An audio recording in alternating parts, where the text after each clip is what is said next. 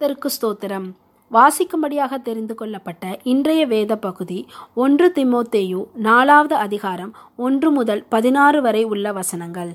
ஆகிலும் ஆவியானவர் வெளிப்படையாய் சொல்லுகிறபடி பிற்காலங்களிலே மனசாட்சியில் சூடுண்ட பொய்யருடைய மாயத்தினாலே சிலர் வஞ்சிக்கிற ஆவிகளுக்கும் பிசாசுகளின் உபதேசங்களுக்கும் செவி கொடுத்து விசுவாசத்தை விட்டு விலகி போவார்கள்.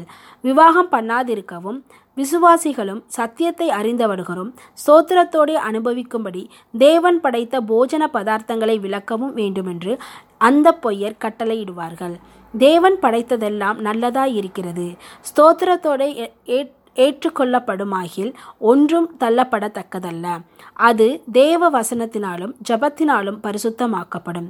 இவைகளை நீ சகோதரருக்கு போதித்து வந்தால் விசுவாசத்திற்குரிய வார்த்தைகளிலும் நீ அனுசரித்த நற்போதகத்திலும் தெரிந்தவனாகி இயேசு கிறிஸ்துவுக்கு நல்ல ஊழியக்காரனாய் இருப்பாய்.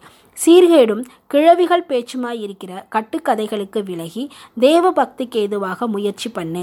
சரீர முயற்சி அற்ப பிரயோஜனம் உள்ளது.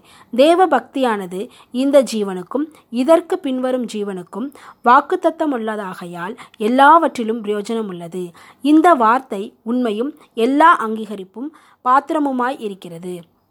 இது நிமித்தம் பிரயாசப்படுகிறோம் நிந்தையும் அடைகிறோம். ஏனெனில் எல்லா மனுஷருக்கும் விசேஷமாக விசுவாசிகளுக்கும் இரட்சகராகிய ஜீவனுள்ள தேவன் மேல் நம்பிக்கை வைத்திருக்கிறோம். இவைகளை நீ கட்டளையிட்டு போதித்து கொண்டிரு. உன் இளமையை குறித்து ஒருவனும் உன்னை அசட்டை பண்ணாதபடிக்கு நீ வார்த்தையிலும் நடக்கையிலும் அன்பிலும் ஆவியிலும் விசுவாசத்திலும் கற்பிலும் விசுவாசிகளுக்கு மாதிரியாயிரு. நான் வரும் அளவும் வாசிக்கிறதிலும் புத்து சொல்லுகிறதிலும் உபதேசிக்கிறதிலும் ஜாக்கிரதையாயிரு. மூப்பராகிய சங்கத்தார் உன்மேல் கைகளை வைத்தபோது தீர்க்க தரிசனத்தினால் உனக்கு அளிக்கப்பட்ட வரத்தை பற்றி அசதியாயிராதே. நீ தேறுகிறது யாவருக்கும் விளங்கும்படி இவைகளையே சிந்தித்து கொண்டு இவைகளிலே நிலைத்திரு. உன்னை குறித்தும் உபதேசத்தை குறித்தும் எச்சரிக்கையாயிரு. இவைகளில் நிலை கொண்டிரு. இப்படி செய்வாயானால் உன்னையும் உன் உபதேசத்தையும் கேட்பவர்களையும் ரட்சித்து கொள்ளுவாய். ஆமேன். கிறிஸ்துவுக்குள் பிரியமானவர்களே இன்றைய வேத தியானத்திற்காக நாம் எடுத்துக்கொண்ட வசனங்கள். ஒன்று திமோத்தையு நாலாவது அதிகாரம் ஏழு மற்றும் எட்டாம் வசனங்கள். சீர்கேடும் கிழவிகள் பேச்சுமாய் இருக்கிற கட்டுக்கதைகளுக்கு விலகி தேவ பக்திக்கு ஏதுவாக முயற்சி பண்ணு. சரீர முயற்சி அற்ப பிரயோஜனம் உள்ளது. தேவ பக்தியானது இந்த ஜீவனுக்கும் இதற்கு பின்வரும் ஜீவனுக்கும் வாக்கு தத்தம் உள்ளதாகையால் எல்லாவற்றிலும் பிரயோஜனம் உள்ளது. ஆயர் நிருபங்களில் தேவபக்தி தேவபக்திக்கேற்ற வாழ்க்கை வாழ்வதற்கு முக்கியமான காரியங்களை நாம் இன்றைய வேத பகுதியில் காணலாம். அப்போசிலனாகிய பவுலின் காலகட்டத்தில் இருந்த கள்ள போதகர்கள் வெளிப்புறமான சட்டங்களுக்கே முக்கியத்துவம் கொடுத்தார்கள். இயேசு கிறிஸ்துவின் காலத்தில் வாழ்ந்த பரிசேர்களும் தேவனுக்குரிய காரியங்களில் முக்கியத்துவம் காட்டாமல் சட்ட திட்டங்களுக்கே முக்கியத்துவம் கொடுத்தார்கள். அவர்கள் பார்வையில் அனைத்து சட்டங்களையும் நிவர்த்தி செய்தால் அவர்கள் நீதிமான்கள். வெளிப்புறத்தில் நீதிமான்களாய் இருந்தார்கள். ஆனால் இருதயமோ அப்படி இருக்கவில்லை. அப்போசலனாகிய பவுல் தனது ஆவிக்குரிய குமாரனாகிய திமோத்தையு தனது உடன் பங்காளியாய் இருந்தும் தேவ பக்தியை குறித்து அறிவுரை கூறும் காரியங்களில் சரியாக நடந்து கொண்டார். பவுல் அவனுக்கு இவ்வாறாக எழுதினார். சீர்கேடும் கிழவிகள் பேச்சுமாய் இருக்கிற கட்டுக்கதைகளுக்கு விலகி தேவ பக்திக்கு ஏதுவாக முயற்சி பண்ணு. தேவ பக்திக்குரிய காரியங்களில் திமோத்தேயுவை பழக்குவிப்பதற்காக பவுல் ஓட்டப்பந்தயக்காரர்களுக்கான ஒழுக்கம் என்னும் வார்த்தையை பயன்படுத்தினார். நாம் நமது வாழ்க்கைக்கு தேவையாக பவுல் கூறும் சில காரியங்களை இன்று காண்போம். முதலாவதாக சுய பொறுப்பு பவுல் சொல்கிறார் உன்னை நீயே பழக்குவித்துக்கொள். தேவ பக்திக்குரிய காரியங்களில் திமோத்தேயு வளருவதற்கு அவனே பொறுப்பு. தேவனுடைய உதவியோடு மாத்திரமே எல்லா காரியங்களையும் செய்ய முடியும் என்று அவன் அறிந்திருந்த போதும் தேவன் செய்வார் என்று ஓய்வாக இருக்கக்கூடாது.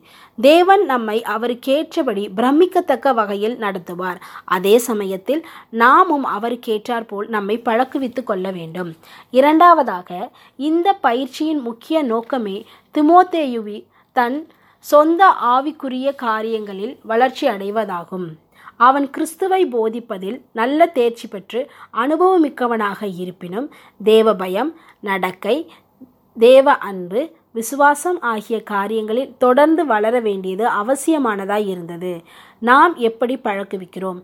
கிறிஸ்துவர்களுக்குரிய க செயல்பாடுகளில் பழக்குவிக்கிறோமா? அல்லது தேவ பக்திக்குரிய காரியங்களில் பழக்குவிக்கிறோமா? மூன்றாவதாக அர்ப்பணிப்பு. அர்ப்பணிப்புக்கென்று ஒரு விலையுண்டு.